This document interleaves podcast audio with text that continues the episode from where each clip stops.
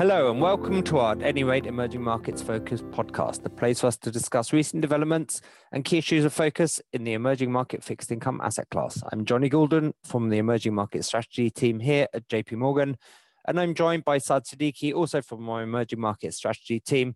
Saad, thanks for joining. Hi, good to be here. The rally in EM assets is now getting into its fourth month, and this week has seen that continue a bit, coinciding with general strength in, in global risk appetite, some better than expected flash PMIs helping with that, and, and maybe uh, GDP prints as well. Our overall cyclical view has been one where the market environment since November we have seen as a bit of a window between the negatives of repricing a Fed terminal rate, which was last year's negative driver, and what we have later on in the year in the, the forecast for a US recession.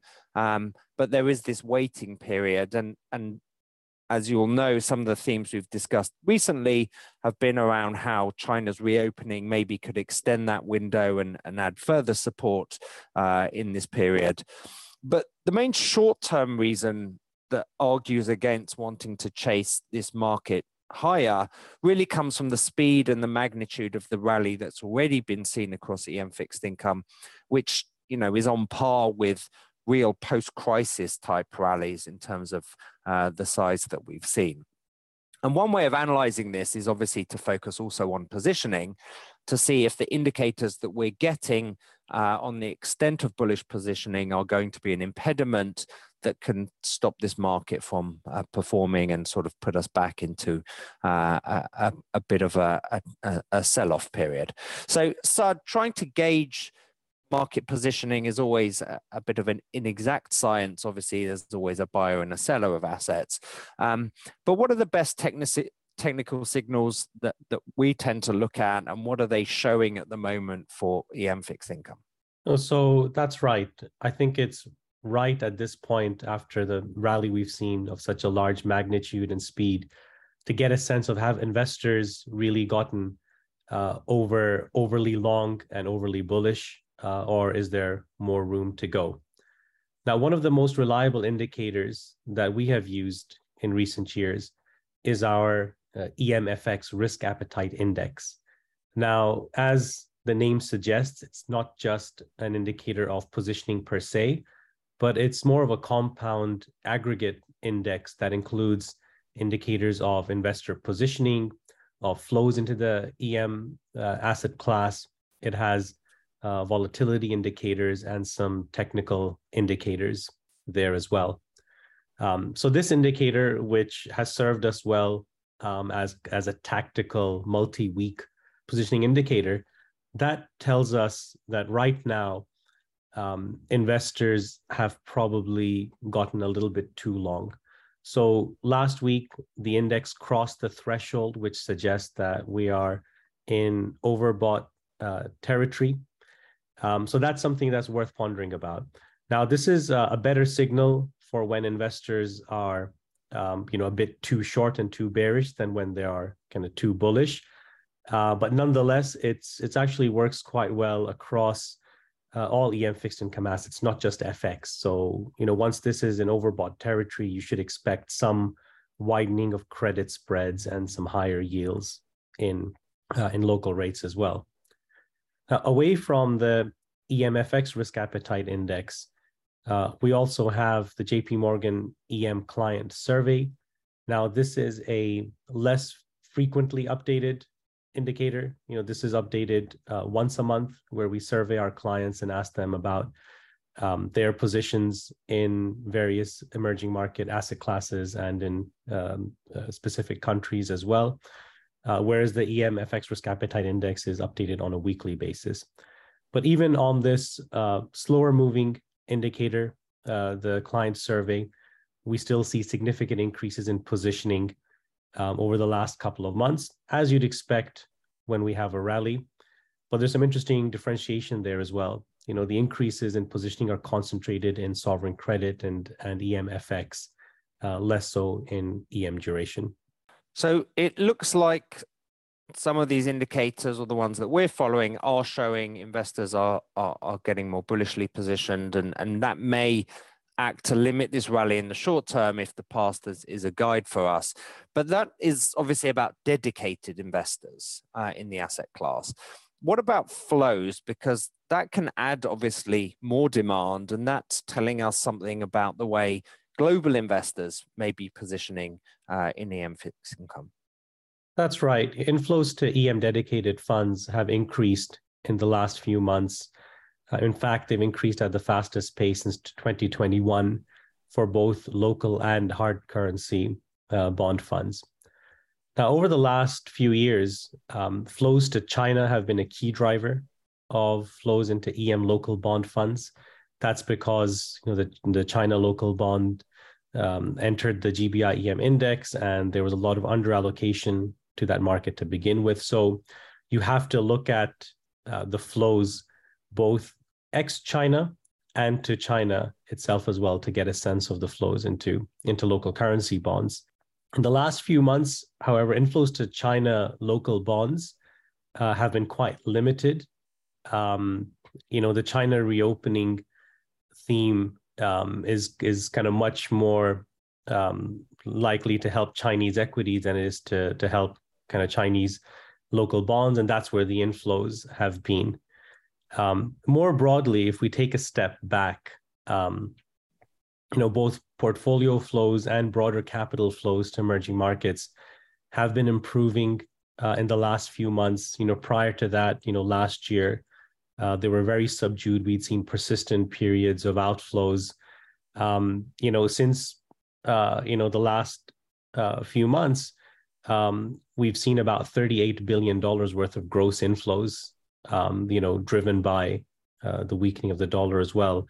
So all told, I think from low levels, we are seeing, uh, you know, decent inflows come into EM bond funds as well. The question is really how long this um, can.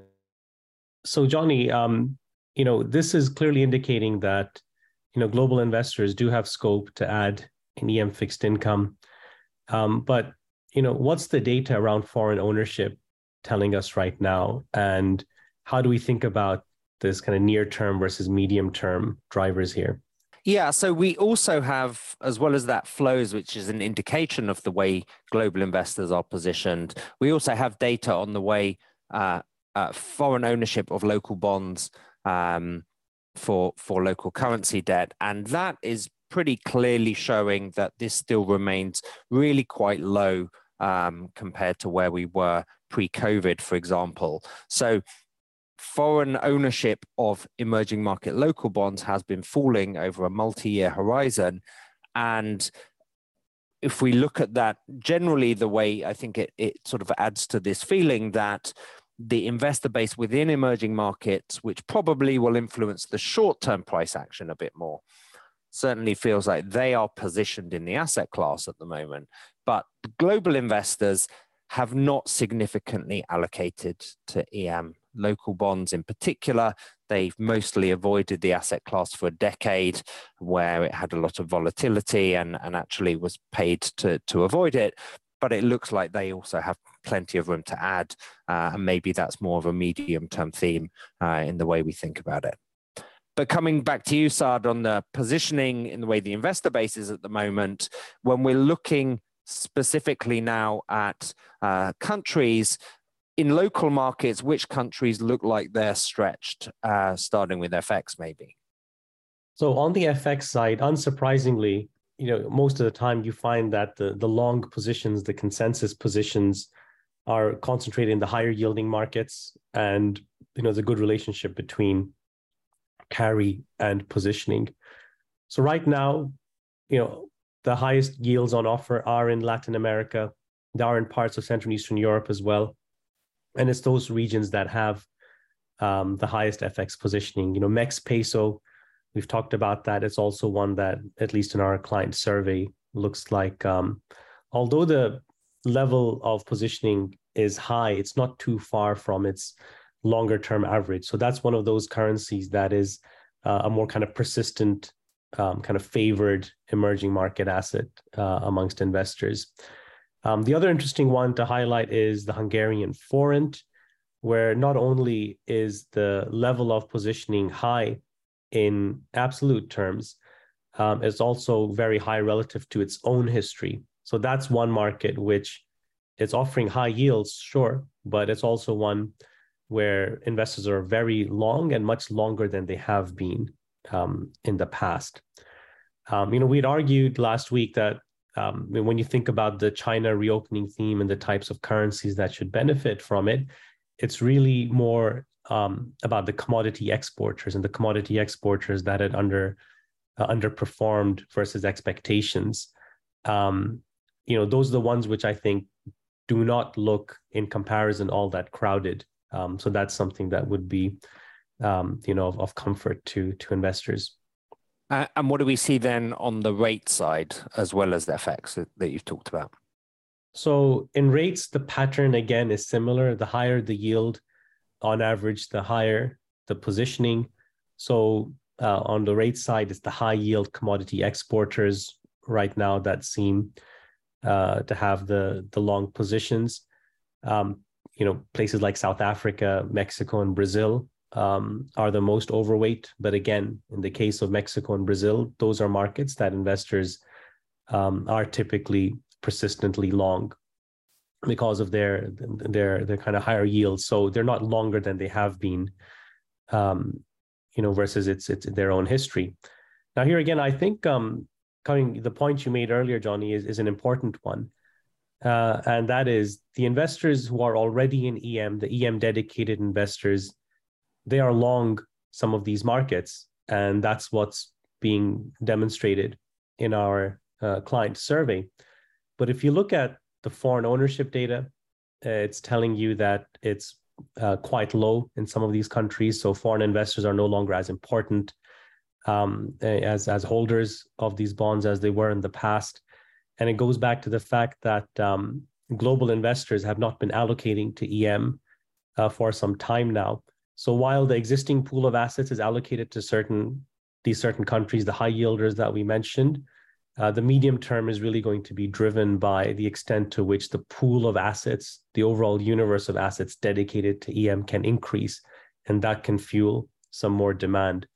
Um, so I think it's also a question then about um, thinking about the timing of this. You know, short term, there are some hurdles, but medium term, if EM can get a few more months of these inflows, then the positioning in that sense doesn't look as stretched. But turning away from local markets, Johnny, and, and sovereign credit, what stands out right now to you in terms of things to highlight uh, for positioning?